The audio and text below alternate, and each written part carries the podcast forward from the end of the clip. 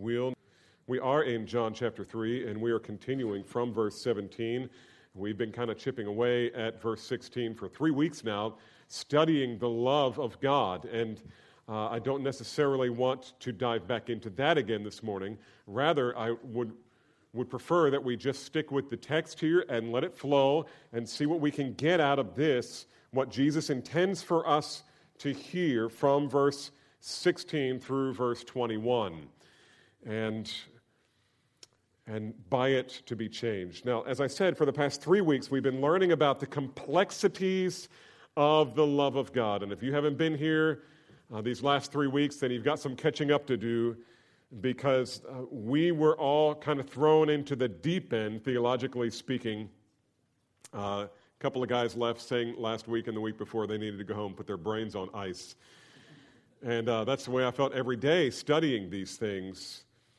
Um, Spurgeon said that if you want to find peace and comfort in this life, dive into the Godhead's deepest sea. And we've attempted to do that, at least dive down a little bit into it for the last three weeks. This week, however, I kind of want to bring us back up to the surface, as it were, and apply these rich, deep theological truths to the simplicity and purity of the simple gospel of Jesus Christ. After all, that's what John 3:16 is about, right? It's about the gospel of Jesus Christ. And as I understand this text, starting with verse 16, going through verse 21, Jesus is offering three foundational truths about how faith fits into the plan of salvation. How does faith and unbelief how do those things fit into the salvation plan? And so I see three things here. First, that divine love calls for saving belief. Secondly, that divine judgment is owing to unbelief. And third, that divine insight distinguishes between belief and unbelief. And so let's start at the beginning. Number one, divine love calls for saving belief. And what I mean by that is, I think what Jesus means by it here is that um, man has responsibility here. Yes, it is the sovereign work of God whenever a heart is regenerated. Yes. But do not claim that your heart has been regenerated if there is not faith because the two always go together regeneration and faith.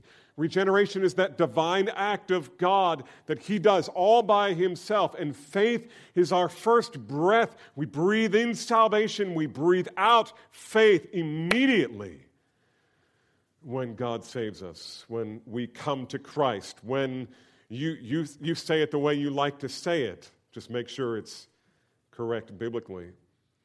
And so when we look at this, we're going to see that love, love is not just a love that moves toward us. Love is, is not just, remember, we talked about the five different kinds of love that we see in the Bible coming from God, five different loves of God. The third one was this kind, John 3:16, which was God's yearning, longing, desiring, and commanding love. That's all one of those five loves. It's a yearning, desiring, but commanding love. And what is the command? Here, here's, here's how I want you to speak about the gospel when you talk to unbelievers, when you talk to children. And uh, one of the ladies came to me this morning. She said, This has been so helpful because I've never really known how to talk to my children about this. You know, God loves you, but He doesn't. God died for you, but He hasn't. But, you know, how do we make any sense out of this? And I said, You know, that, that's so right. If, if you don't have your arms around the simplicity of this, then you can kind of get all tangled up in that. Listen, this is how you should speak to unbelievers or people struggling with their salvation. God loves you. God loves you, and that is why He commands you to repent and to be reconciled to God. God loves you. And so, when the dust settles from all the theological debate about the complexities of the love of God, we come back to John 3:16 to discover that this message, the message of this verse, is still as simple as ever, simple enough for a child to grasp, simple enough for your children to understand. What Jesus wanted Nicodemus to understand here was that God's love is something greater than he had ever imagined. It is not Israel alone that God loves, He loves the whole world and does not desire for any to perish, but all to come to repentance. How great is the love of God? If you want to measure a person's love, you ask yourself this How much is he willing to sacrifice? Because to love is to give. To love is to give. Husbands, love your wives as Christ loved the church and gave himself up for her. To love is to give. So, how much, how much are you willing to sacrifice? Of your own desires, your own ambitions, your own time, your own treasure. That is the measure of your love, not your feelings, not your Valentine cards and your pithy little, you know, vacuous, empty, sweet nothings that you say to the girl of your dreams or to the guy of your dreams. That's not true love. All of that's easy. You get a little quiver in your liver and you go for it. What's hard and what is a manifestation of true love is are you willing to give up yourself? Are you willing to sacrifice? How much did God love humanity? He gave his Son, the only one.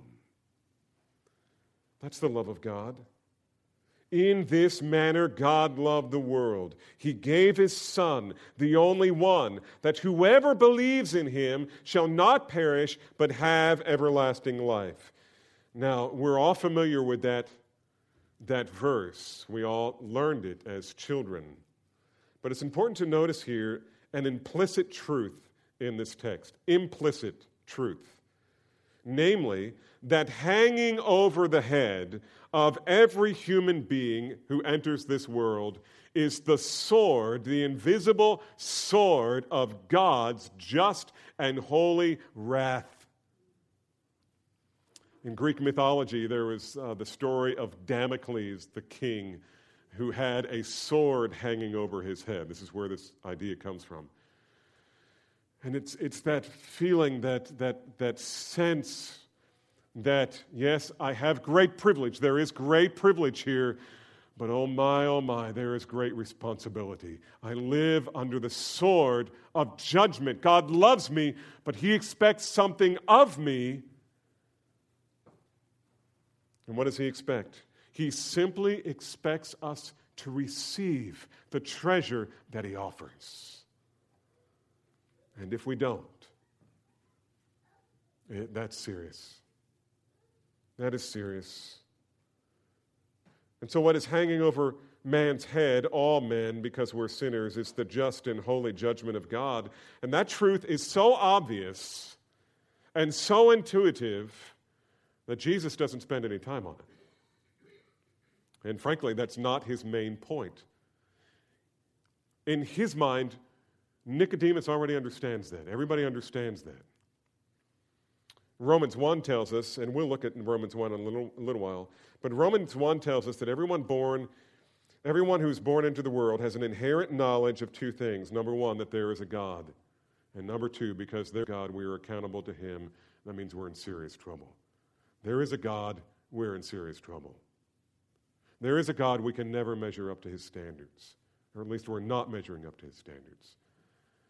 There is a God. And if there is a God, Someday, we know intuitively, someday, we are going to have to give an account to him. And the only people who don't accept that, Romans 1 says, are people who suppress the truth in unrighteousness. They don't want to believe that someday they're going to have to give an account to God. And so they just suppress that truth. And they say, that's not true. There is no God. That's what's really true. There is no God. We can live as we please, eat, drink, and be merry, because tomorrow we die. and We push up daisies, and that's it. That's it. But that's not what God says. Someday we will have to give an account for how we lived. The author of Hebrews said it this way It is appointed for man to die once, and after that, judgment. Judgment. But Jesus doesn't take the time to explain that here. because it is something that Nicodemus and all of us intuitively understand. And it's not his point to expound on the depravity of man. His point, his point is to expound upon the, uh, the amazing, awesome love of God. That's what he's doing. And so, what's the main point here? The main point Jesus wants Nicodemus to grasp is this that God doesn't hate the world. Rather, God loves the world. Last week we talked about what world means. Just understand, we're not going to repreach that. Just understand when, when Jews like Nicodemus thought of the world, they thought Israel. And everybody else is surplus, population, right? Israel and everybody else is superfluous. Everyone else is expendable. There's Israel. There's God and Israel and a bunch of other people walking around the planet. That's not how God views it. It's not how God views it. God does not hate the world. You see, the idea is that the Jews understood that when Messiah comes, he is going to condemn the world. He's come to save Israel and condemn the world. And that's not God's view at all. He loves the world. He doesn't want human beings to perish. He doesn't want us to face the terrible and eternal judgment that our sin has earned. So, what does the love of God compel God to do? The love of God compels God to do the only thing that could be done to save those whom He loves. He sent His Son, the only one. He sent Him to die on a cross. He sent him to bear the full measure of the wrath that we deserve. And what's the goal? The goal is simple that we would not perish, but have everlasting life. That's Jesus' message here. Don't try to insert other things into John 3 16 and 17 that aren't there. There's other places where Paul unpacks theology. This is not Jesus' Jesus's task here. Jesus' goal here is not to unpack all the mysteries of soteriology. He's wanting us to grasp the ungraspable that God loves not just Israel, not just the remnant of Israel, but the world. And He takes no delight in any of them perishing. He wants them all to come to repentance.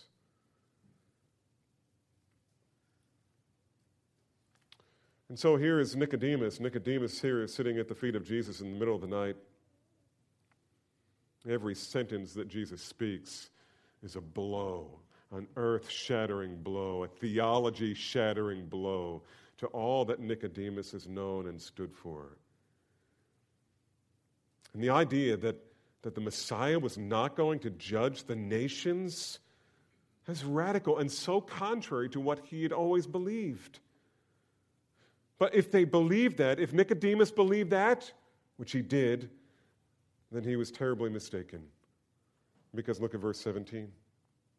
Jesus explains For God did not send the Son into the world to judge or condemn the world, but that the world might be saved through him.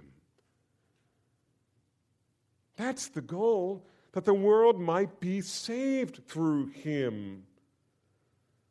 Jesus, the Messiah, came to earth on a rescue mission. He did not come to conquer, but to save. And by, by the way, it's, it's this message is, is perfectly consistent with what John set out to convince us of. And we've seen this many times already in the last 27 weeks of our study in John. John chapter 20, verse 31 is the interpretive key to the whole book, and it says this These things I have written that you may believe that Jesus is the Messiah, the Christ, and that believing you may have life in his name. That's the whole point. It's the whole point. God loves you. He wants you to have life. He's provided for you to have life in the name of the Messiah who came not to judge, not to kill, not to destroy, not to conquer, but to save. And so here we have it the love of God moved the hand of God to save the Son of God to rescue, rescue sinners from the wrath of God. That's the gospel. The love of God moved the hand of God to send the Son of God to rescue sinners from the wrath of God. And that's at least half of the gospel. Because even though this is why Jesus came, it doesn't mean that everyone in the world will be saved. It doesn't mean that everyone in the world will be saved. Nor does it mean that everyone in Israel would be saved. Because in the middle of this declaration from the Lord Jesus Christ of the love of God that God shed abroad on the earth through the Messiah, determined to bring sinners to eternal life, in the midst of that exaltation about the love of God coming to save, Jesus reveals a condition. A condition.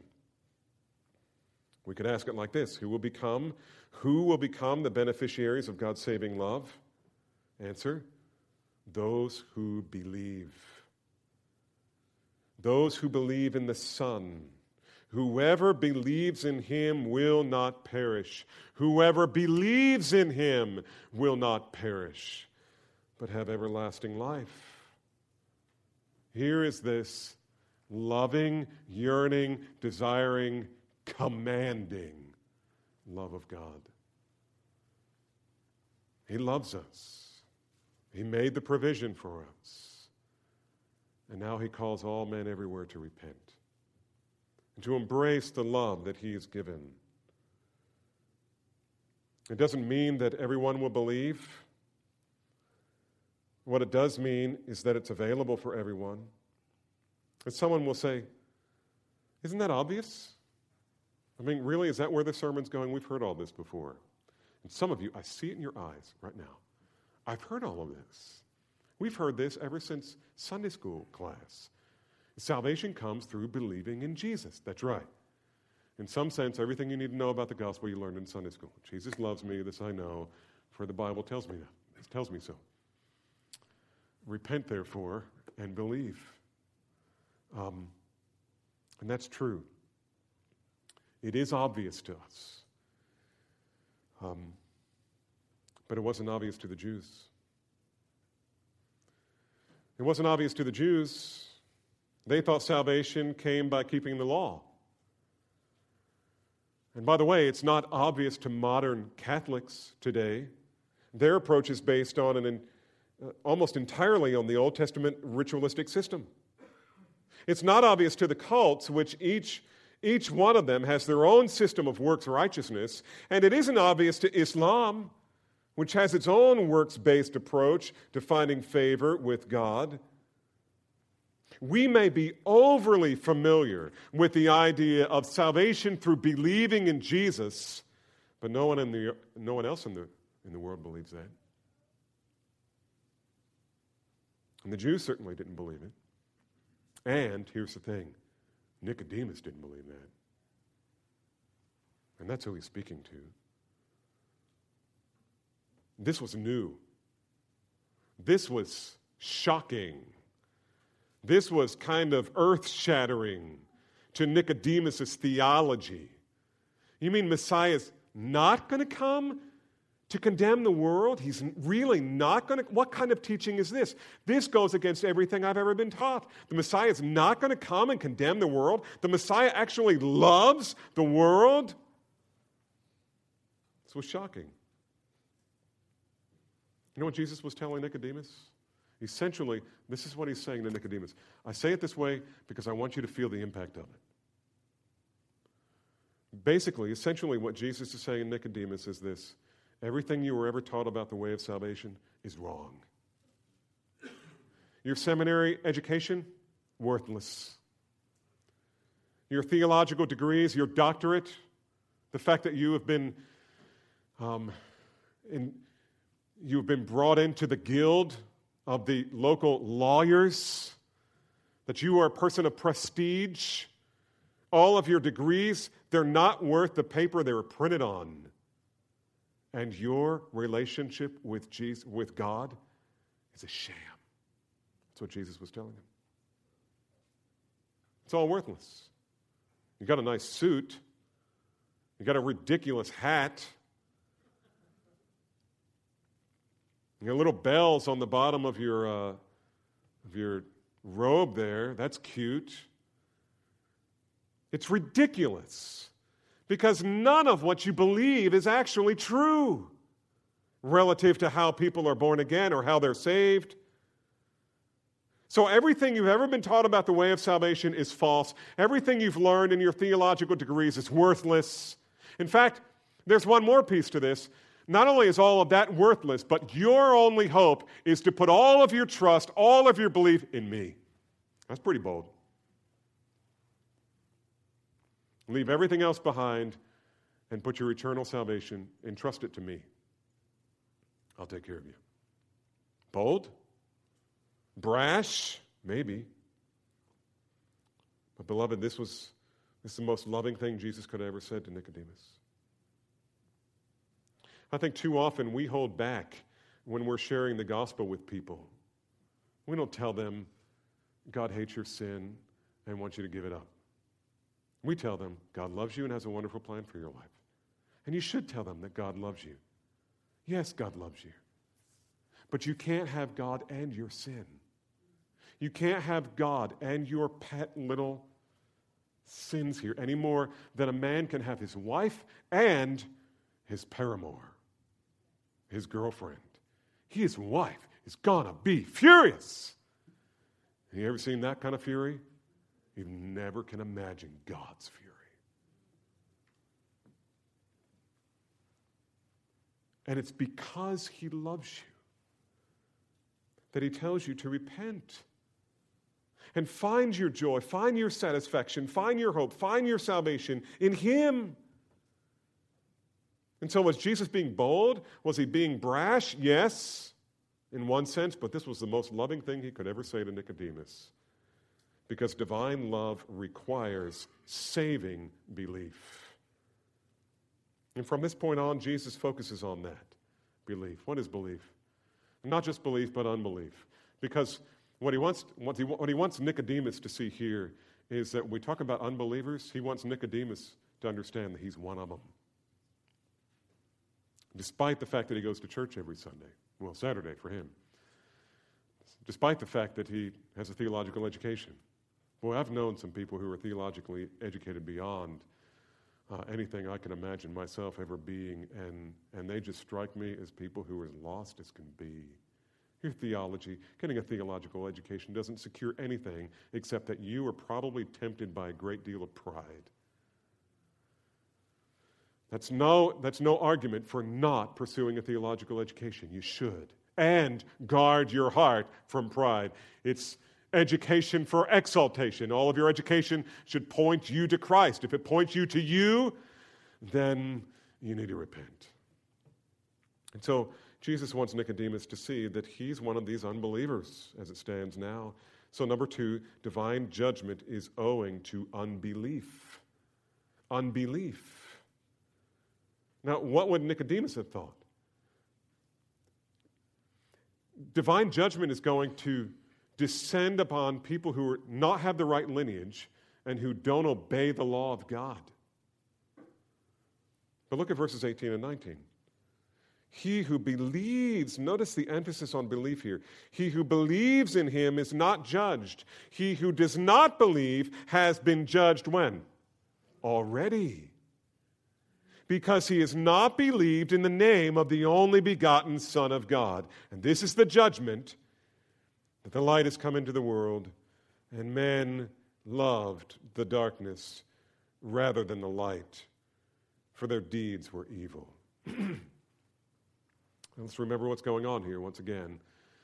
I know I'm repeating myself a little bit here, but it's so crucial that we understand this. Almighty Creator God chose, in an act of unimaginable grace, to extend to a world of sinners his love rather than his wrath. That's what's going on.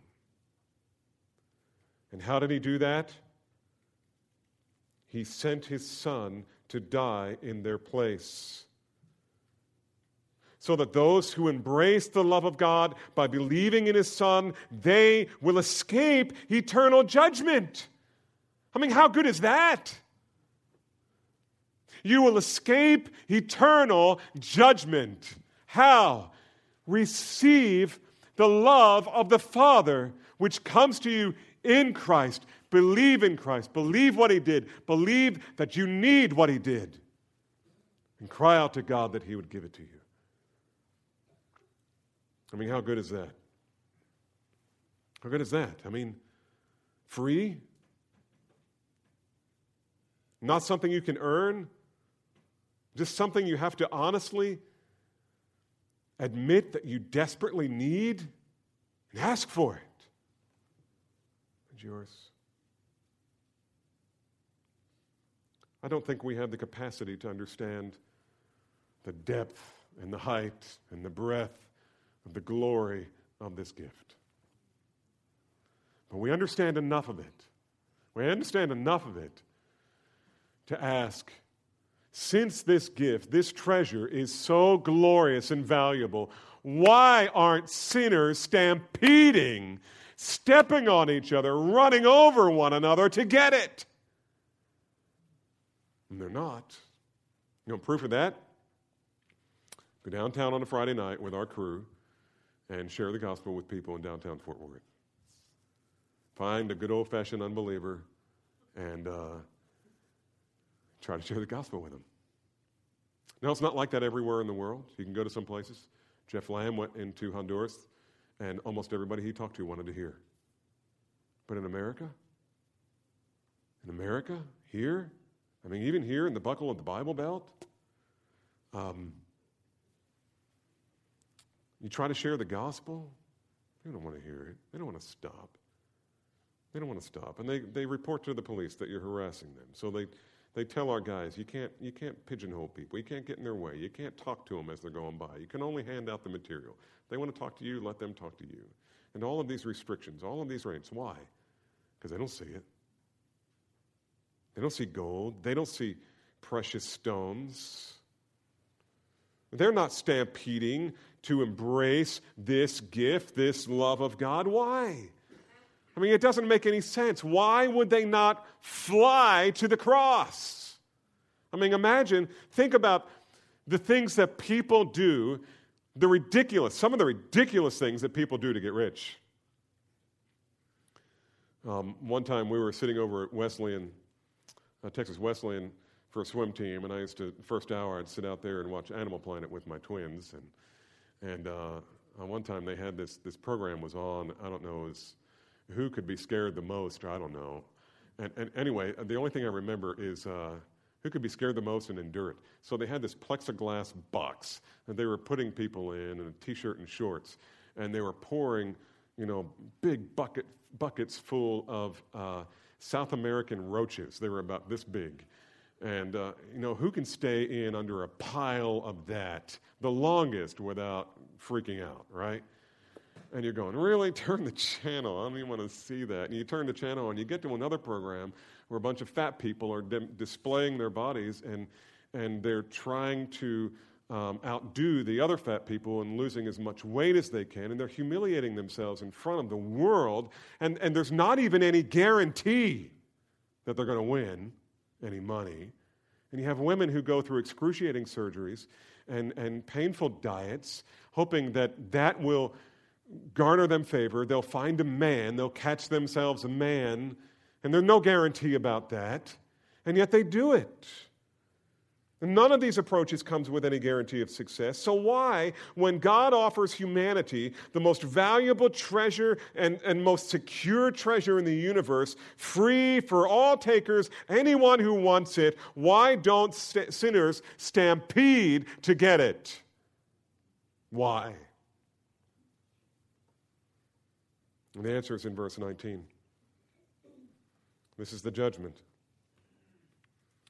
that the light has come into the world, and watch this men loved, loved darkness rather than light. You could say it like this Men loved darkness rather than Christ. Or you could say it like this Men loved darkness rather than God. God darkness? You want darkness? How about eternal darkness? They loved darkness. Why? Because their deeds are evil. That's why. That's why. The light here, sometimes in the Bible, the light is truth, the light is moral purity. Here, the light is a, is a, is a, is a takeoff from John chapter 1, where it's referring to the Logos who has come in flesh. He is the light and the life. That light, that's Christ. That light came into the world, has come into the world, and men love darkness rather than light. The light here is Jesus. And why don't sinners run to the light? It's because men love darkness rather than light. In other words, unbelievers love sin that leads them to death rather than the Son who brings them life. Is it any wonder they'll be judged? Consider the cost of the gift that you gave. Now, you young men, think about the girl of your dreams. Got her picture in your mind, and you want to marry her. And so you work all summer earning money to buy a ring. You work all next semester. You work the next you work a whole year because you want to buy her this gift. And you've laid out every spare hour that you had. And were willing to go into debt, but maybe resisted the urge. Maybe not, because it's worth it. You're thinking it's worth it, whatever the cost. And the day finally comes, and you get down on your knee, you crack open the box, you show her the ring and say, Will you marry me? And she says, No. but can I have the ring? Uh, awkward. no, I come with the ring. and she says, No. What, what, whatever made you think that I would love you? Well, uh, you, you ride in the car with me when I take you out to ice cream, and you come over my house all the time, and you pretend that you like me, and you take other gifts that I give you, and I, I just thought that meant you like me. No. I love the ice cream and I love the money and I like your family, but I don't want you.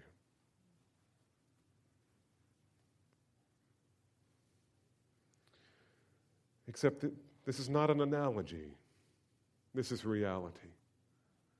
God cracks open the box and he says, This is my love for you. It's my son. I've given him, he's died for you so that you won't have to endure the wrath that my law requires against you. I love you. I don't want you to perish. Here's the greatest gift in the universe. Take it. And you say, I don't love you. I don't want that. I want my sin. I love it more. Turn off the light. I love my darkness. Is it any wonder there will be judgment? Imagine the fury. It's a terrible thing, the author of Hebrews says, to fall in the hands, into the hands of a living God, for our God is a consuming fire. And the grim reality is that since that since they don't believe in the name of the only begotten Son, they are, verse 18, already under God's judgment. The perfect tense there indicates that they have entered into a continued state of condemnation because they have refused to enter into a continuing state of belief because they have willfully rejected the most valuable gift offered by the most worthy of beings, they now live under the condemnation of Almighty God. And we talk in theology often about the already and the not yet, especially in, in eschatology. We talk about end times. We think about heaven. We think about our relationship with God and the blessings of our relationship with God. And we read things like when the Apostle Paul says, uh, The pleasures of this life are, are, I mean, infinitely outweighed by the, the treasure that we have stored up for us in heaven. Nevertheless, we have the Holy Spirit. We have the blessings now. We have some of those blessings now.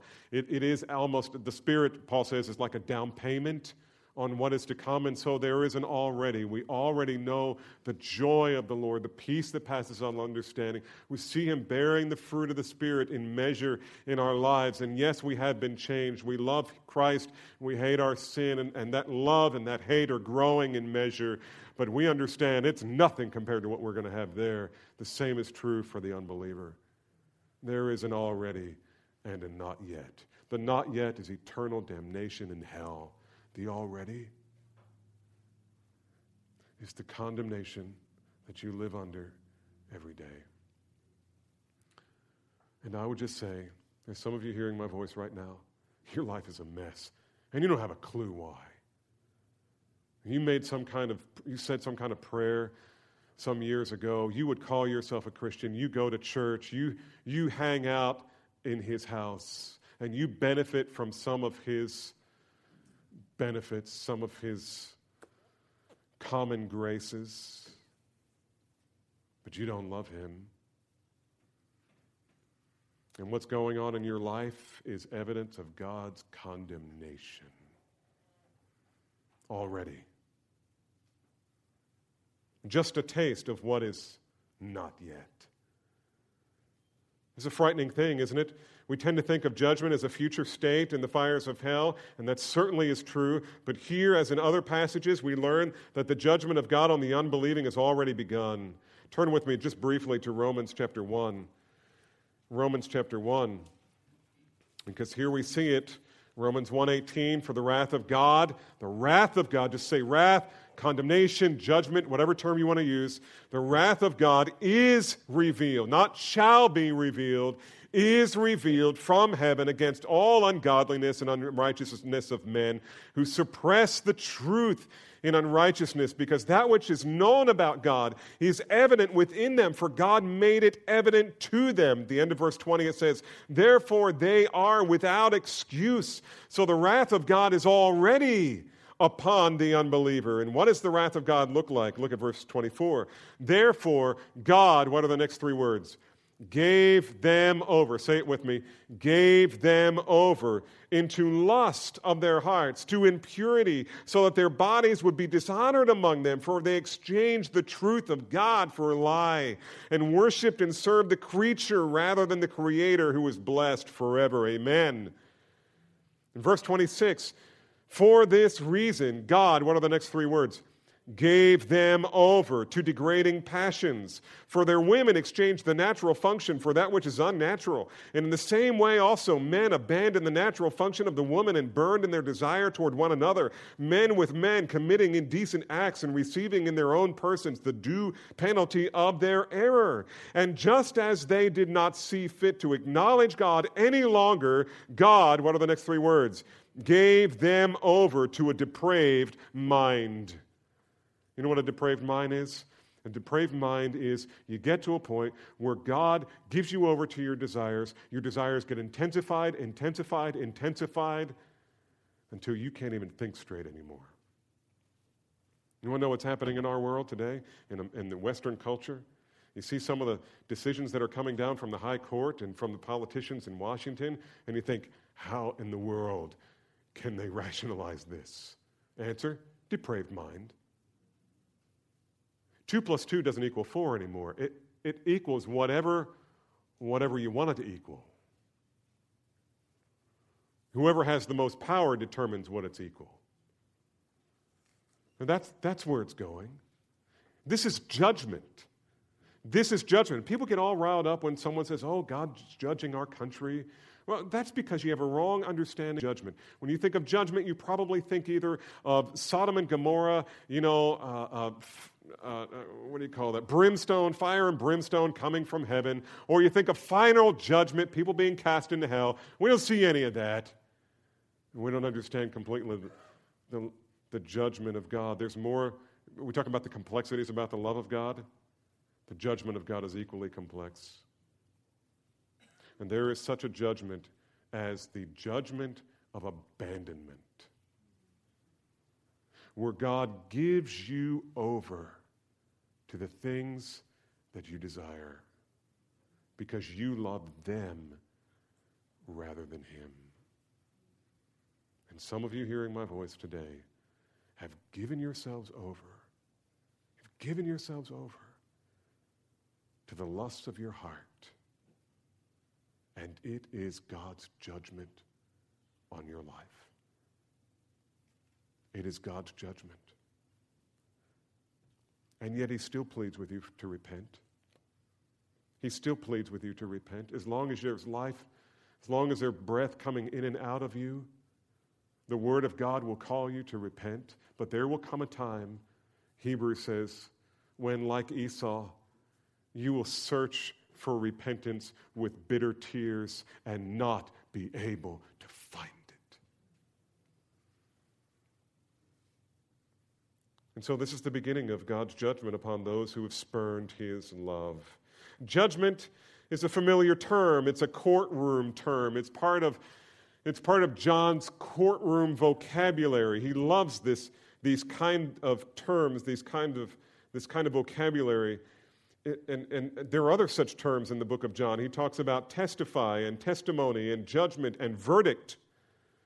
In fact, in verse 19, we see verdict. Here's what it says this is the judgment, verse 19 actually means this is the verdict that the light has come into the world and men love darkness rather than the light. In other words, the judge has already weighed the evidence and has found you guilty. Guilty of what? Guilty of damnable unbelief. And what is the nature of the unbeliever's crime? Robertson Nicoll writes this not to perceive the glory of this august being whom John so adores, not to receive the revelation made by the only begotten, is proof not merely of human infirmity and passion, but of wickedness, chosen and preferred in preference to revealed goodness. I would rather have wickedness and darkness than the glorious goodness of God. This is the verdict that the light has come into the world and men love darkness rather than light because their deeds were evil. The only reason sinners don't stampede to the cross of Christ is because they love their sin. You see why regeneration has to be a miracle of God? God has to step in God has to step in and change that part of your inner being that loves certain things. Because by nature, all men love darkness, all men love their sin. Only the Holy Spirit can so move in your heart as to give you, to, to transform that into a love for Christ. But when that happens, your first breath will be, I believe. I believe. It's a frightening thing, isn't it? That humans are capable of being so in love with their pleasures that we become blind and insensitive to the perilous state we are in before the judgment bench of Almighty God. Unfortunately, there are many religious people in American, in the American church who live under the condemnation of God and don't even realize it. They don't know it. because they hang out with God's people, they go to church. They pray to prayer at some point in their life. But behind the scenes, if you were to really get into their life, you'd find all kinds of sin, all kinds of practiced sin, habitual sin. And so, is it possible to know who has genuine belief and who's really living in unbelief? It is. It is. And verses 20 and 21 tell us. And Jesus has already told us how people are regenerated. It, it happens by being born again, it happens by regeneration. Here, he's talking about the fruit of it, verse 20 and 21. And here's what he says For everyone who does evil hates the light, and does not come into the light for fear that his deeds will be exposed. But he who practices the truth comes to the light so that his deeds may be manifest as having been wrought in God. And so here we go the distinguishing mark of an unbeliever, no, no matter how much he professes to know Jesus, the distinguishing mark of an unbeliever is his life of blatant, unrepentant sin. And it's, and it's hardly believable that that even needs to be said. But it does because there are so many people in so many churches who are living a life of blatant sin and calling themselves Christians. Do you know someone who says they're a Christian and yet their private life is full of pornography, partying, partying, sensuality, and other obvious sinful practices? Don't be deceived. Here's what Paul said, Galatians 5, 19 through 21. Now the deeds of the flesh are evident, which are these immorality, impurity, sensuality, idolatry, sorcery, enmity, strife, jealousy, outbursts of anger, disputes, dissensions, factions, envying, drunkenness, carousing. And did I miss anything? He says, and things like these. In other words, this is not an exhaustive list. Did I miss anything? Of which I forewarn you, just as I have forewarned you, that those who practice such things will not enter the kingdom of God. You know what he's saying? People who act like that go to hell. The church in America needs to hear this, beloved. You know why our counseling ministry is perhaps our most fruitful evangelistic ministry in the church? Because our counselors aren't afraid to say these things and to read these scriptures. We know these texts. We know this, this Galatians chapter 5. You say Galatians 5, oh, the fruit of the Spirit. No, no, no, no. There's a list before the fruit of the Spirit. We need to start there. It's the deeds of the flesh. 1 Corinthians 6, another list, similar list. Ephesians chapter 4, another list. And in each case, Paul says, I've warned you about this. Doesn't matter. And all three of these are written to churches. People who act like this go to hell. And this is perfectly consistent with what John wrote in 1 John chapter 3. Turn there very briefly. I'm running out of time, so you're going to have to move. 1 John chapter 3, watch this, and, and just go home and read all of 1 John because it all sounds like this.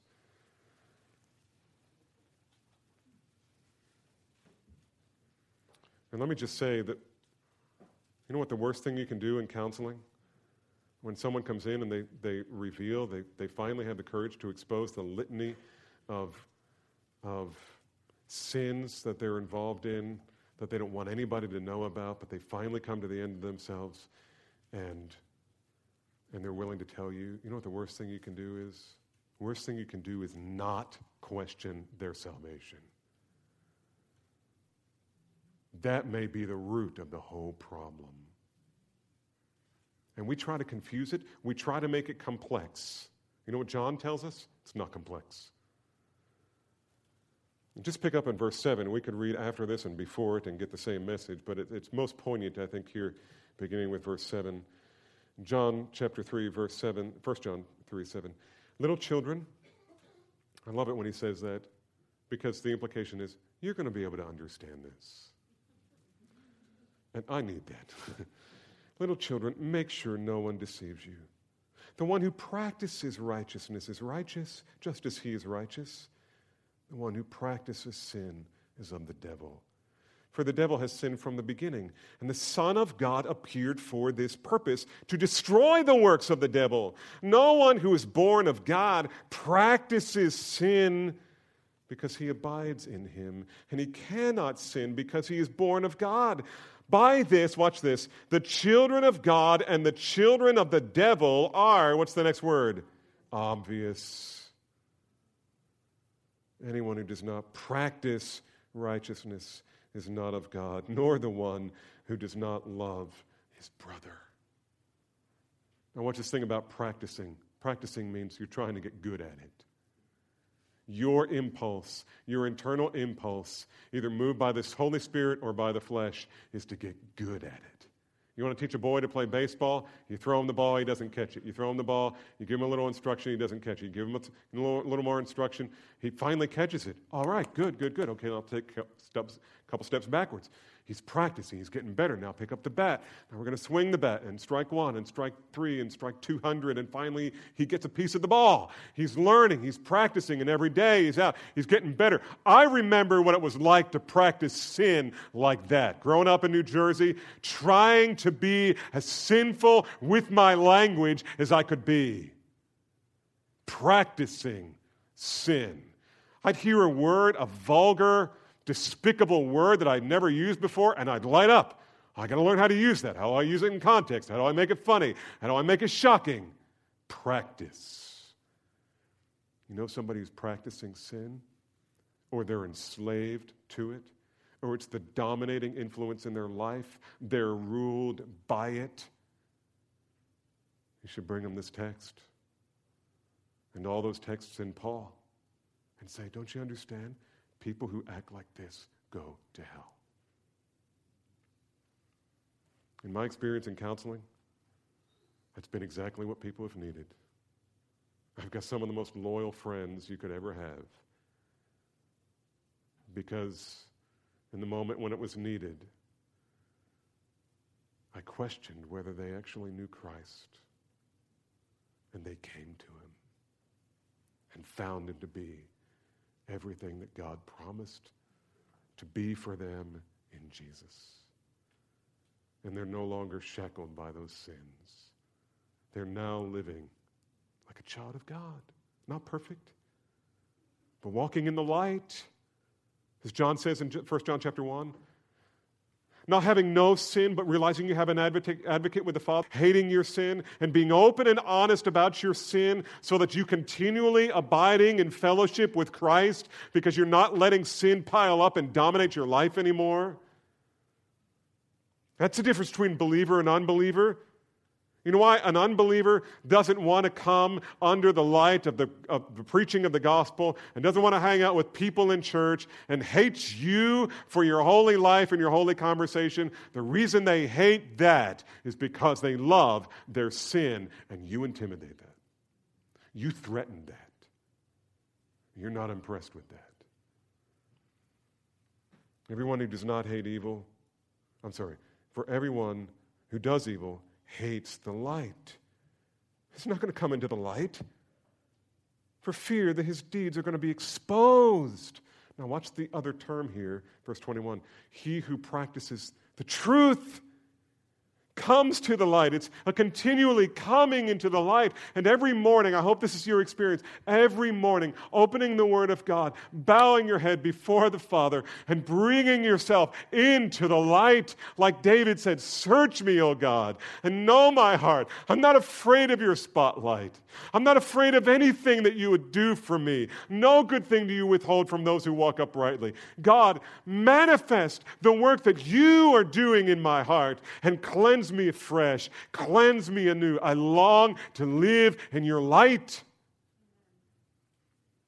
That's the heart of a true child of God.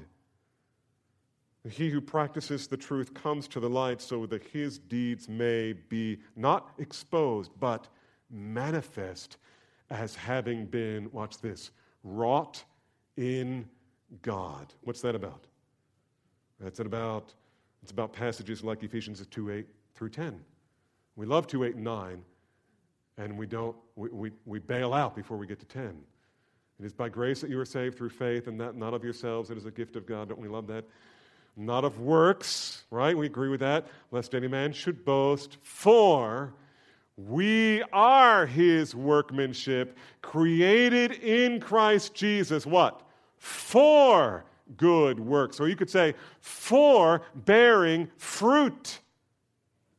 Not by good works, but for good works, which God prepared beforehand that we should walk in them. Jesus is just saying the same thing. They come to the light, so that their deeds would be manifest as having been wrought in God. Here's how Jesus says it in John 15, 8. My Father is glorified in this, that you bear much fruit and so prove to be my disciples.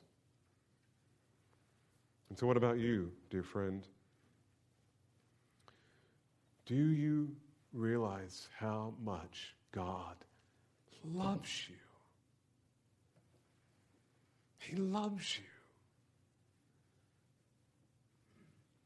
He does not want you to perish because He loves you.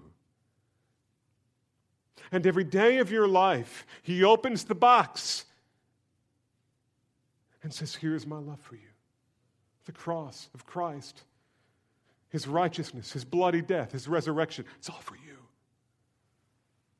If you will have it. Remember what He said to Jerusalem? Oh, Jerusalem, Jerusalem, how long have I desire to gather you together like a, like a hen gathers her chicks, but you would not. Beloved, don't spurn his love, don't reject his love. He proved his love by sending his son into the world to bear the wrath in your place and to become your salvation. Will you continue to love your sin more than you love God?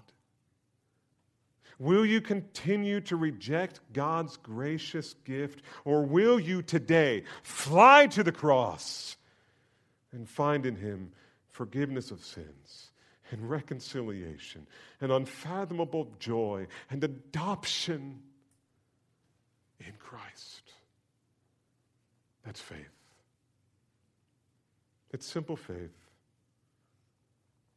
You see, beloved, God offers his saving love to all through the cross of Christ. But salvation must be grasped by the hand of faith. Let's pray. Once again, Father, we confess that these, while ultimately simple truths, they are deeply profound. And we love to read them and we love to learn them, and we love to use them to propel us into worship of you. Thank you for revealing these things to us. We need you, O oh Lord. Every hour we need you. We need you to put your searchlight on us every day. And we praise you, Father, that because of your forgiveness, because you've blotted out all of our sin, because you've taken away our shame and replaced it with the joy of knowing Christ, we love to be under your searchlight. And so we say, Lord, search us. Find anything in us that you're not pleased with and, and rid us of it because we want to be wholly yours. Praise you for your salvation. Praise you for this glorious gift. May we treasure it above all things in this life and in the life to come for Jesus' sake.